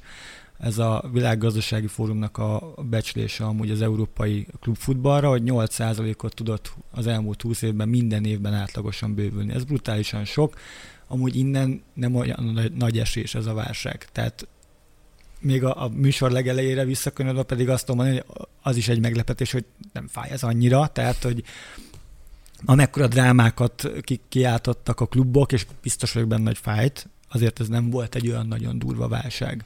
De azért, mert olyan magasan voltunk, vagy azért, mert ez a nagyon erősen fűtött növekedés, ez ez tompított ennek a Magas hatását. volt a bázis, és nem alakult ki hitelezési válság. Tehát igazából forrás volt, hogyha az volt a kérdés, hogy még be kell tolni pénzt, akkor ez nem fájt igazából senkinek. Német klubok ugyan kicsit eladósodottak, ugye, mert, mert hitelből fizették ki a, azt a közvetítési díjba, ami kimaradt, ugye, amikor a meccsek elmaradtak, de azért elég hamar lehetett látni azt, hogy hogy itt senki nem akarja, hogy meccsek maradnak el, maradjanak el, tehát inkább lesznek zárt kapus meccsek akár két évig, de tévében lehet nézni, akkor már igazából ott mindenki megnyugodott, hogy nem, nem lesz itt olyan ö, ö, durva ö, ö, csőt hullám, mint amit még a legelején feltételezett ö, mindenki. Tehát nagy volt az ijegység, amúgy joggal, és biztos vagyok benne, hogy a kisebb futballpiacokon ez, ez, ez komoly probléma volt kisebb kluboknál, akik nevelnek, nagy probléma volt. Lehet, hogy majd csak évek múlva látjuk meg ennek a válságnak az igazi hatását, amikor nem jönnek majd a tehetségek, vagy nem annyi, mert ezek a futballpiacok megszenvedték, de a nagyok biztos, hogy nem szenvedték meg annyira. Igen, tehát, hogy felhalmoztak hatalmas jövedelmet ezek a klubok, hiszen ez a, ugye amikor azt mondjuk, hogy a piac bővül, az arra vonatkozik, hogy az árbevételük bővült, viszont nem látni olyan futballklubot, ahol ilyen 100 milliós nyereségek lennének. Tehát ez egy, ez egy nagyon fontos piaci jellemzője a, a profi focinak, hogy miközben brutálisan növekedett, valakik lefelőzték a jövedelmet. Kik voltak ezek a valakik? Egyrészt ugye az elszálló transferdíjak miatt nyilván az ügynökök, másrészt a játékosok, akik hát nem véletlenül nem ellenkeznek, hogy most már évente 70-80 meccset játszanak, és nem 45-50-et. Ezek a jövedelmek náluk csapódtak le brutális fizetésekben, és a klubok most azt mondták, hogy ja, elértünk egy tetőponthoz, álljunk meg, az azért még sincs rendben szerkezetileg, ahogy egy futballklub felépül, ez azért nem az a biznisz, ahol nagyon sok pénzt fogsz keresni, de ekkora növekedés után stabilan ki, ki kéne tudni termelni bizonyos profitrátát. Még sincs így, mert elvitte a profitot a, a sok ö, bér kifizetés. A legtöbb nagy klubnál amúgy így volt. Viszont és ez nekem a leg, legkevésbé visszafordítható, nem? Tehát az összes közül, hogyha most itt a költéseket számba veszed, hogy mi az, ami, amire nehezen tudsz reagálni, mert egyébként azt el kell mondani erről a piacról, vagy erről a szektorról, hogy annak is köszönhető ez a, ez a e, krízis tűrő képessége, hogy egy viszonylag gyorsan reagáló e, a többihez képest vagy rosszul Én nem gondolom? érzem úgy, mert ugye a sporteredmények nagyban befolyásolják azt, hogy egy évről kiderül, hogy az sikeres volt, vagy nem. Tehát egy BL bukta a nyolcad döntőbe, az bedönthet egy, egy évet, amit mondjuk azzal indítasz, hogy három jó igazolásod volt. Um, szerintem azért volt ennyire jó uh, stressztűrő képessége. Egyrészt az UEFA felállította ezt az alapot, és fizetett is ki pénzt kluboknak. Másrészt nagyon sok a nem transzparens forrás, amiből áramlik be a pénz, és ezek nem apadtak el. Tehát nagyrészt én ebben látom, amúgy ez a veszélye is ennek a, a rendszernek. Azt akartam még az előbb mondani, hogy én a Superliga projektben semmi más nem látok, mint azt, hogy a klubok azt mondták, hogy mi szeretnénk a jövedelem egy részét lefölözni. Tehát vég, érjen véget az az időszak, hogy a játékosok járnak jól, mi megkockáztatunk. Hogy lehet ezt megoldani úgy, hogy legyen egy átmenet, nyilván a játékos fizetéseket nem lehet visszavágni, mert az akkor tragédia van, akkor nincs foci, akkor csináljunk sokkal több pénzt, és abból jó sokat rakjunk el mi is végre. És Tehát szerintem kérjük azt, amit eddig az UEFA rakott el gyakorlatilag. Igen, igen, igen. És ezzel az UEFA-nak amúgy ezzel a helyzettel kell valamit kezdenie. Ugye a, annó, amikor még a Platini beleállt ebbe, hogy ő itt egy pénzügyi fair play rendszert fog felállítani, ami nagyon sokat higult az elmúlt tíz évben, az amúgy pont arról szólt, hogy legyen minél több versenyképes csapat, tehát nem feltétlenül arról szólt, hogy a külső forrásból bejövő költekező csapatokat büntessük meg, hanem arról szólt, hogy mindenki legyen stabil, és aki ügyesebb, azt jutalmazza a rendszer azzal, hogy több pénzhez jut. Hát nem éppen így lett. meg ez, ez a, aki ügyesebb, az megütötte a film, ez egészen más felé is hát, elindult, hogy aki... Figyelj, az a, az a rendszer hogy abszolút nem számolt azzal, hogy külső forrásból jönnek be pénzek. Tehát, mint ez... De miért nem? Tehát ugye ott akkor már túl voltunk egy Chelsea-n, túl voltunk egy Manchester City-n, túl voltunk egy Paris Saint-Germain projekt kezdetén, tehát hogy ott, ha, ha valahol, akkor ott külső forrásból vagy, elég jelentős pénzek érkeztek hát be. Nehéz megmondani, vagy naivak voltak, vagy nem számoltak azzal, hogy ekkora Platini, infláció úgy, lesz hogy a... ő, ő, maga is részese volt a, a katari hatalomátvételnek? Tehát, hogy... Hát igen, erre mondják... a lényeg, tehát ez egy látszat intézkedés volt. Én a, tehát azért tehát ennyire nem lehetett naív, ő sem, meg a kollégái Azt erre, erre mondta az egyik angol rádiós kommentátor, hogy, hogy, hogy azt kellett volna megfogadni, amit a Platini mondott, és nem azt, amit csinált, de a legtöbb klub meg ugye azt fogadta meg, amit csinált a Platini, és nem azt, amit mondott. Hát igen, fejétől búzlik a hal, tehát hogy lehet, hogy az is benne volt. Én azt látom, hogy tehát, ha azt nézzük, hogy mondjuk az elmúlt tíz évben a, az 55 tagország csapatainak hogyan alakult a mérlege, akkor összesítésben azt látjuk, hogy tudtak jövedelmet termelni.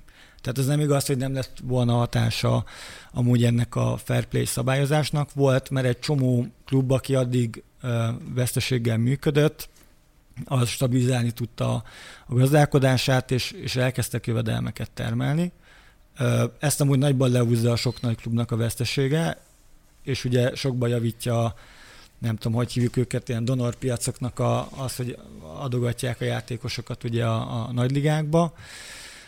De összességében a nagy klubok akarata érvényesült. Tehát az az elmúlt három év az tényleg kabaré volt.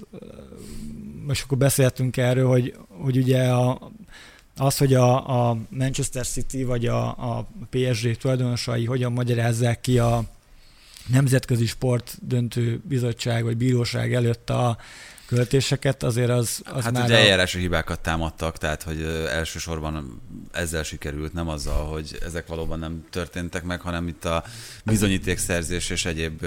Hát az a Manchester City-nél volt, hogy a kiszivárgott e-maileket nem vették ugye komolyan, így van. De amúgy a... Hát, hogy nem vehették bizonyítéknak ebben az ügyben. Igen. A, a PSG-nél volt az, hogy, hogy a, a Al Khalifa megrendelte egy tanulmányt, hogy a Katari idegenforgalmi hatóságnak a 100 milliós szponzor szerződése mögött van-e valódi teljesítés, hát az jött ki, hogy persze, a független vizsgálat viszont azt hozta ki, hogy 5 millió eurót ért. Tehát, hogy azért ez az aránytalanság, szerintem erre még a Platini sem gondolt, hogy majd ilyen lesz. Hát viszont megmutatta a világnak, hogy honnan kell ügyvédeket szerződtetni, hogyha esetleg egy vesztesnek látszó ügyből győztes hát oldalon lehet, hogy ez, lehet, hogy ez inkább Vippáolyban dölt el.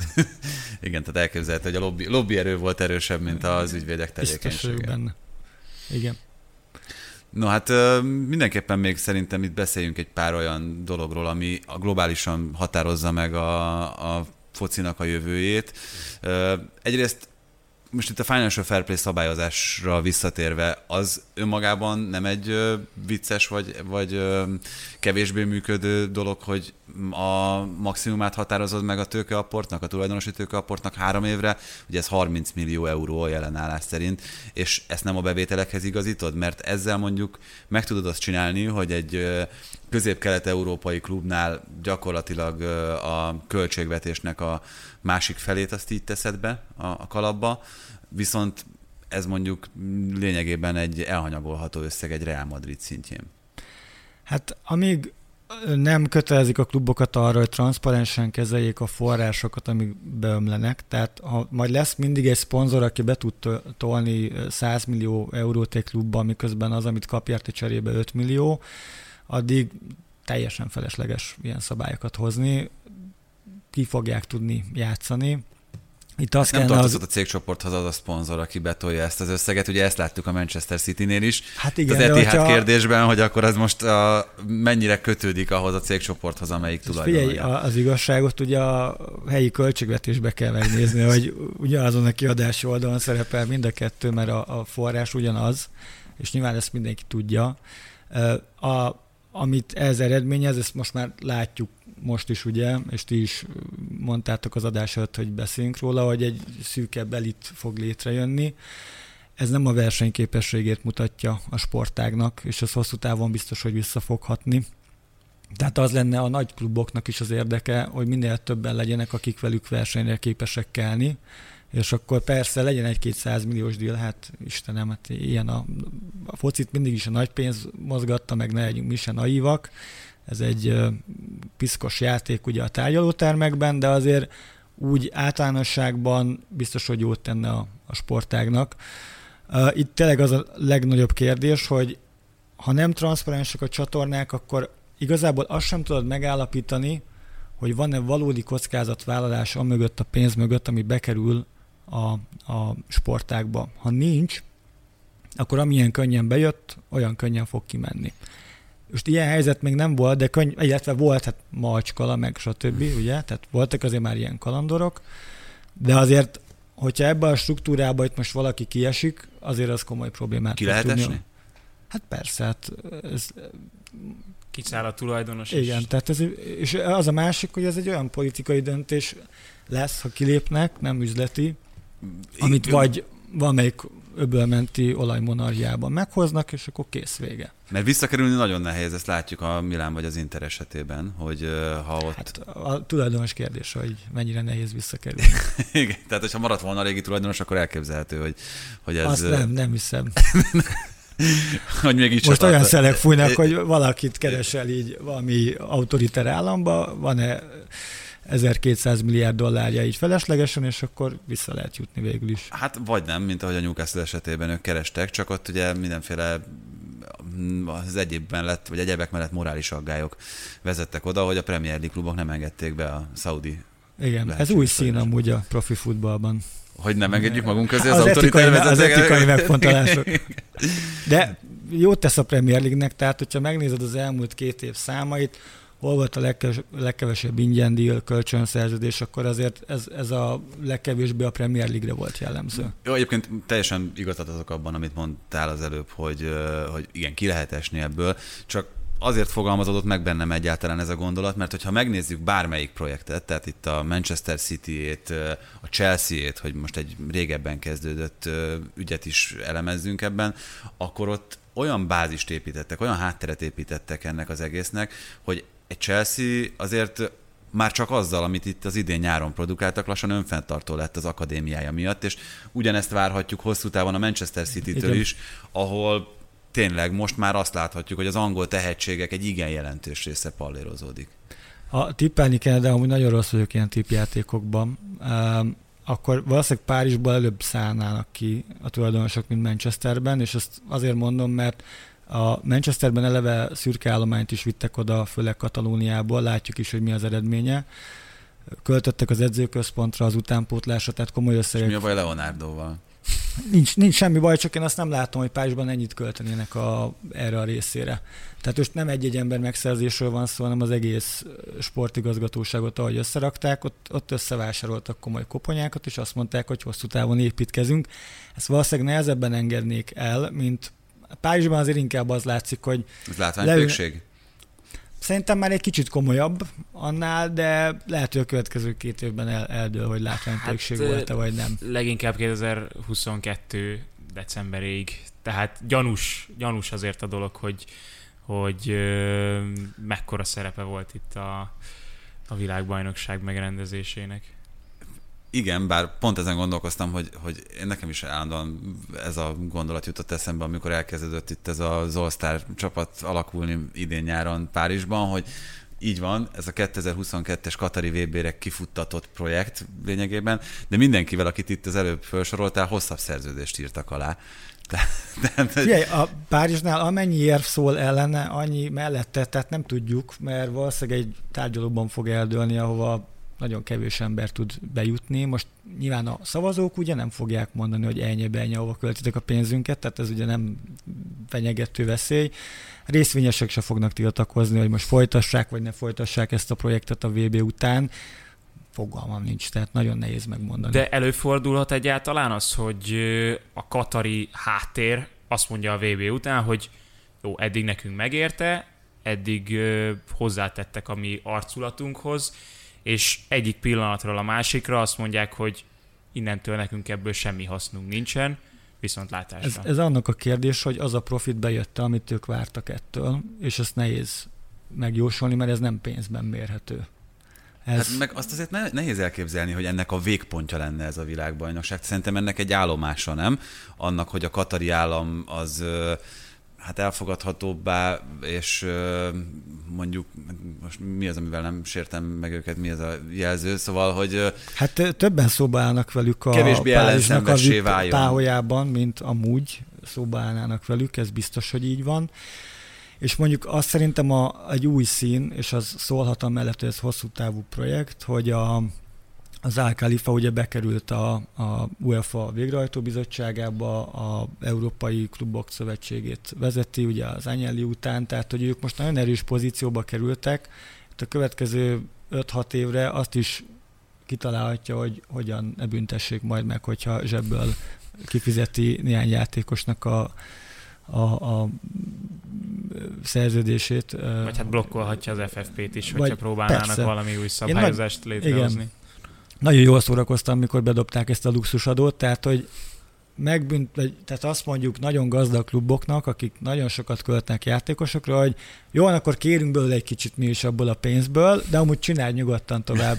Tehát ennél azért sokkal jobban fájt volna nekik, hogyha kizárják őket a BL-ből, és amúgy legalább egy ilyen csapatot ki is kellett volna legalább egy évre. Az európai foci nem dőlt volna össze tőle, viszont elég nagy pofon lett volna ahhoz, hogy azért egy kicsit kevésbé pofátlanul csinálják ezeket. Még egyetlen egy témakör, amit érdemes szerintem feldolgozni. Ez az, ami itt Ronaldo kapcsán is azonnal előtérbe került, a közösségi média szerepe a futballban, illetve kicsit hozzátartozik ahhoz is, amiről az eddig, amiről eddig beszéltünk itt, akár a Manchester City kapcsán, milyen képet kíván sugározni magáról a klub, a játékos, a brand, itt nyugodtan beszélhetünk Ronaldo esetében egy nagyon jól felépített brandről, ezeket hogyan lehet összekapcsolni, szóval ennek mekkora szerepe van jelen pillanatban, hogyha súlyozni kell egy klub, illetve a futball működésében? Nagyon nagy szerepe van egyértelműen, tehát nem kell mondjuk reklámidőt vásárolni televízióban, rádióban. Ez mérhető, hogy hány emberhez érnek el ezek a játékosok a közösségi média csatornákon keresztül, vagy maga a klub, és mekkora műsoridőnek felelthethető meg pénzben az, amit így kiváltanak. Illetve szerintem a, ahol még feljebb tudnak lépni bevételben klubok, mondjuk piaci alapon működő klubok, az igazából a szponzorációs terület minél több helyen ott vagy, annál többet el tudsz kérni azért, hogy akár a MESZ szponzorod ne 50 millió euróért szállítsa a mezeket, hanem 70, és aki rá akar kerülni, az ne 30-at fizessen érte, hanem 60-at, mert egyszerűen több embert érsz el. Most a, az Atletiken is volt egy cikk a Párizsnak a, az egyik igazgatója beszélt arról, hogy 10 éve megdöbbenve, vagy 8 éve megdöbbenve tapasztalták, hogy New Yorkban nem lehet Paris Saint-Germain meszt venni. Most odaigazolt Messi a követe, követő táborával együtt, hát az összes bolt könyörgött a sportszergyártónak, hogy hozzatok még meszt, ugye ebben nem a klub részesül, hanem maga a sportszergyártó aratja rajta a nagy lóvét, de hát nyilván a következő szerződést már ennek megfelelően fogják aláírni. Tehát elképzelhető amúgy, hogy a, Paris Saint-Germain végre majd tud úgy 100 millió eurós szponzor szerződést kötni valaki, hogy tényleg van mögötte teljesítés. Esetükben ez nagy lépés lenne, ugye? Tehát itt, itt szerintem tetten érhető a szponzorpénzek emelkedésébe. Ugye a közvetítési díjak Premier League már nagyon nem fog tudni tovább nőni, meccs napi bevételek sem nagyon, ha csak nem bővít stadion, de az azért drága, így is drágák a jegyek, állandóan tüntettek a szurkolók is, nem tudom, az Old Traffordon már négy éve nem emeltek, hogy ne legyenek morcosak ugye a szurkolók, tehát hogy ott már nem lehet nagyon növekedni, ha viszont azt mondod, hogy van egy branded, ami már nem 100 millió embert ér el, hanem 150-et, arra már lehet áremelést kérni bőven, és ott meg lehet fölfele menni. Terjeszkedni, terjeszkedni lehet a tévés jogok tekintetében is, tehát hogy Amerikában, Ázsiában, és talán ezért is mondták Amerikát is, meg ezért is volt az, hogy már nem Nike, Adidas, Puma, vagy nem tudom milyen mezben vannak a Paris Saint-Germainnél, hanem Air Jordan mez, mert azt többen, többen veszik meg például. És gondolom, hogy itt is szerepet játszott ez az amerikai kitérő, hogy, hogy Amerikát miért nem tudja elérni a, az a kereklabdás foci. Igen, itt ami még szerintem ezzel kapcsolatban egy érdekes kérdés, hogy amit mondtál, szponzoráció, oké, okay, tehát hogy az, hogy nagyobb követőbázisod van, az vonza a szponzorációt, de ez is mintha telítődött volna. Tehát hol tudod megjeleníteni azokat a szponzorokat, és milyen módon, mit tudsz kínálni nekik csapatként, mert azért most itt az jutott hirtelen eszembe, hogy a 90-es évek elejé MB1-es mezek tényleg, mint egy ilyen hirdetőosztop a szimfónia felirattal a nadrágon, meg mind a két nadrág száron más reklámozó. Tehát e, e, ennek a kornak, meg ennek a korszaknak vége, és a stadionban, stadionokban is azt látjuk, hogy három vagy négyféle hirdető pörög, emlékezzünk itt is tényleg vissza akár a 90-es évekre, vagy a 2000-es évek elejére, tehát mint hogyha ez egy ilyen sokkal szűrtebb, sokkal szűkebb kör lenne. Uh, igen, de szerintem a szponzorációban még van hova feljebb lépni, pont a közösségi média csatornákon keresztül, és azért lesz kulcskérdés, mert a futball néző következő generációt vagy bele kéne vonni ebbe a játékba, hogyha ezt a... De ezt az a... a következő lépés, hogy Ronaldo elmondja, hogy én csak ezt a kekszet eszem? Vagy félreteszi azt, amit nem iszik?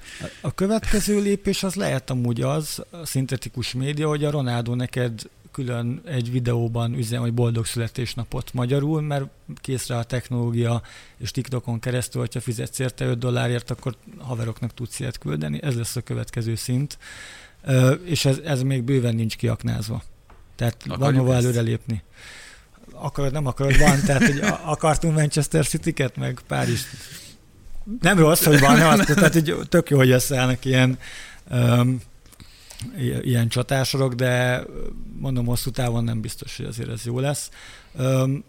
Nekem mindig az NFL jut eszembe, hogy, hogy azért négy-öt órás közvetítések vannak, és el tudják adni, tehát tud növekedni, úgyhogy a médiafogyasztási szokások tényleg megváltoztak, tehát szerintem még közvetítésben is van mit változtatni, bejöhetnek újabb, tehát azért, hogyha megnézed, hogy milyen infócsíkok jönnek be mondjuk egy NFL közvetítés alatt, meg foci alatt azért még van, tele lehet még pakolni a, a képernyőt, és hát ott aztán minden négyzetmillimétert eladnak hirdetésnek, tehát bőven van még tér ezen a szinten növekedni.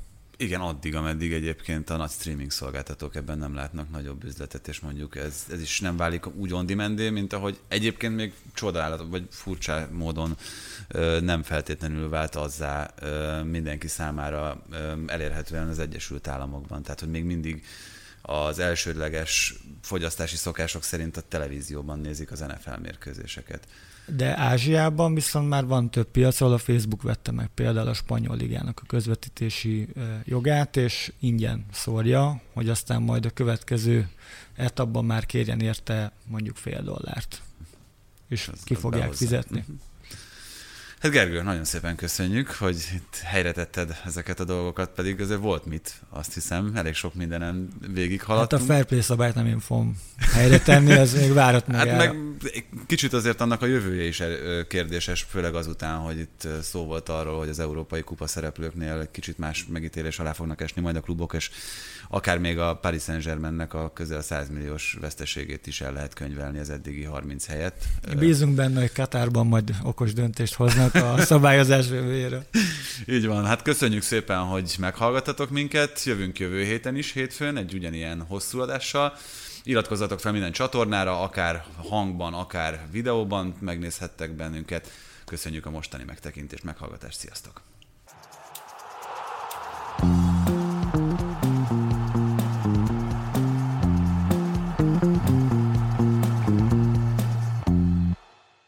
Ez a műsor a Béton közösség tagja.